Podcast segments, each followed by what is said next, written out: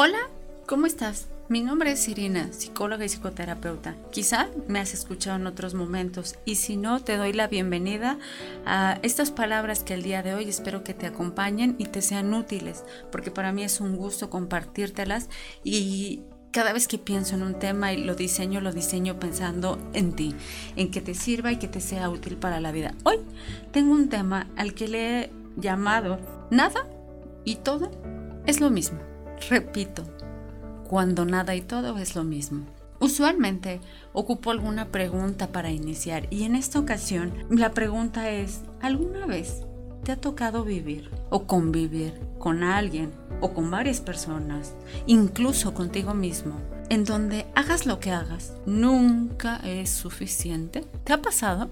¿Te ha pasado sentirte o vivir o convivir en alguna situación en particular con alguna persona que estoy segura que es significativa para tu vida, es decir, que es importante para tu vida, en donde hagas lo que hagas, nunca parece ser suficiente? Si la respuesta es sí, esto que vamos a platicar el día de hoy, te prometo que te va a servir mucho y, y, podrás entender muchas cosas de por qué pasa lo que pasa y por qué este nada y todo es lo mismo. Así como quizá también encontremos nuevas formas de poder salir de esta trampa.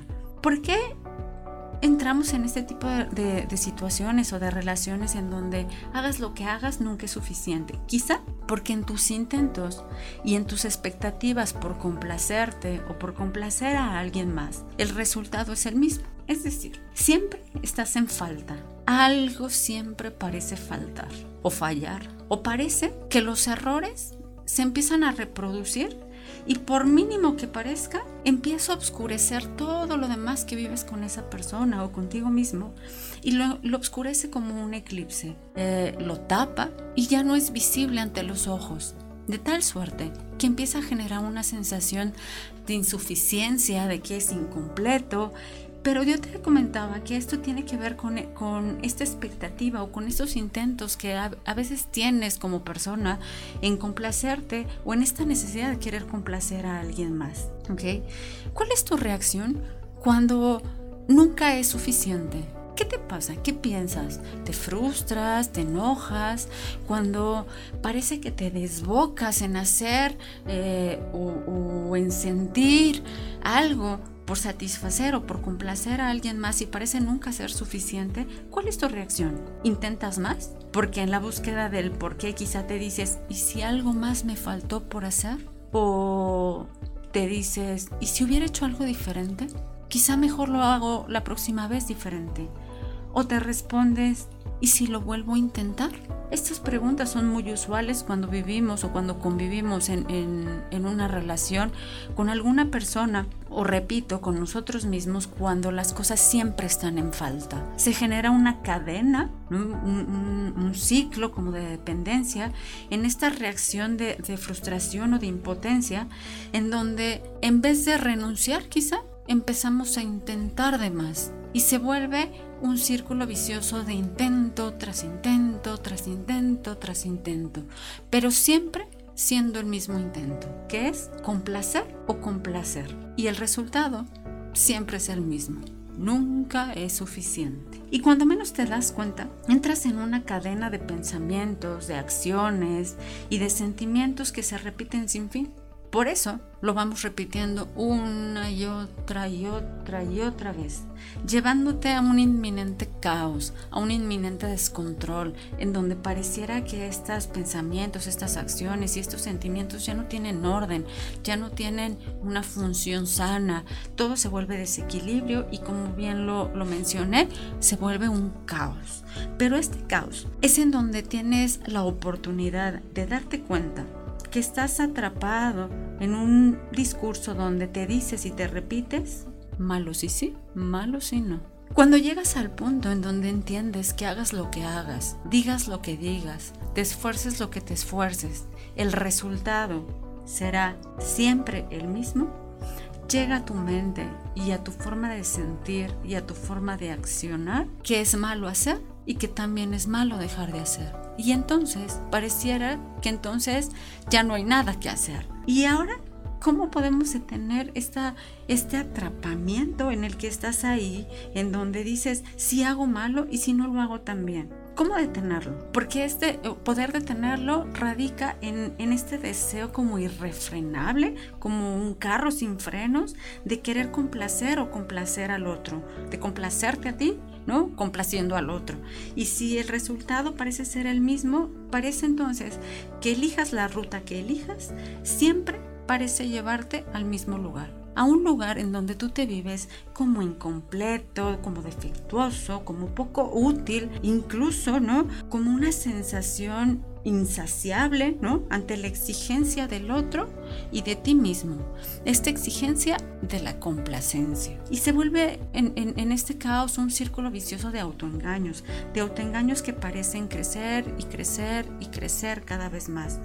Cada día peor que el anterior, porque cada día que lo vuelves a intentar, se suma un fracaso nuevo, un fracaso de no haber podido llegar a ese lugar que esperabas, complacer. A veces parece que eh, la solución es detenerse, ¿no? Y guardar. ¿Cuántas veces te has detenido y has guardado quizá cosas que sientes o que piensas con tal de no empeorar las cosas?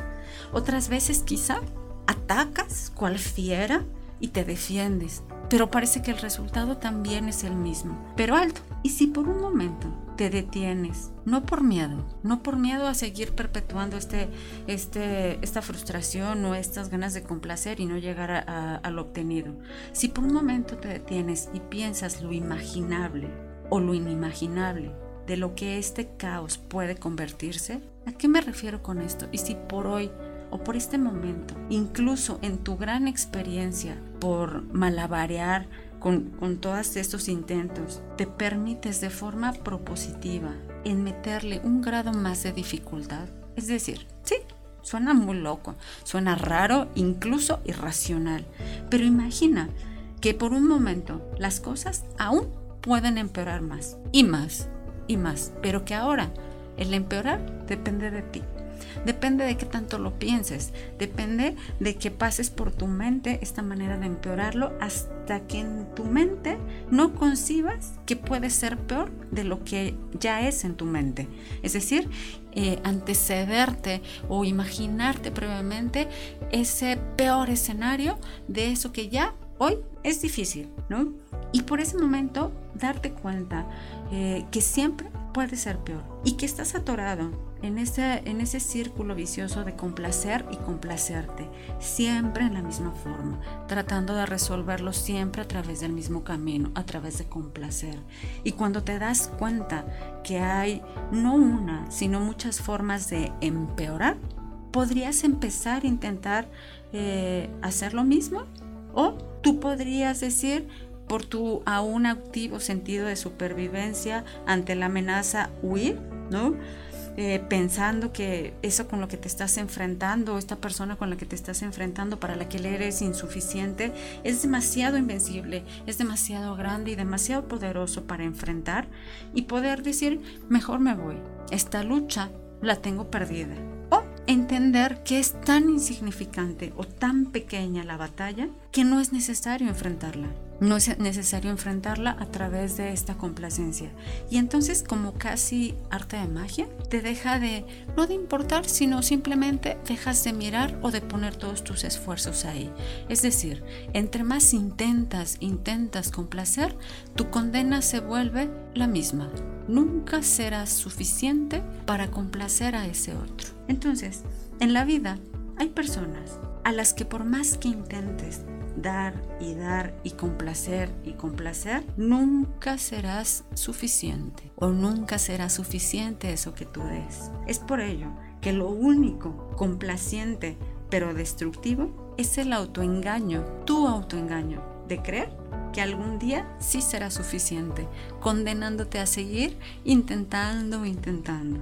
O puedes decir, ok, me declaro incapaz me declaro incompetente porque no tengo forma de complacerte. Y tú solo, declararte incompetente, incluso insignificante para esa persona. Y quizá logres ganar así tu propia batalla, la batalla de complacerte a ti mismo.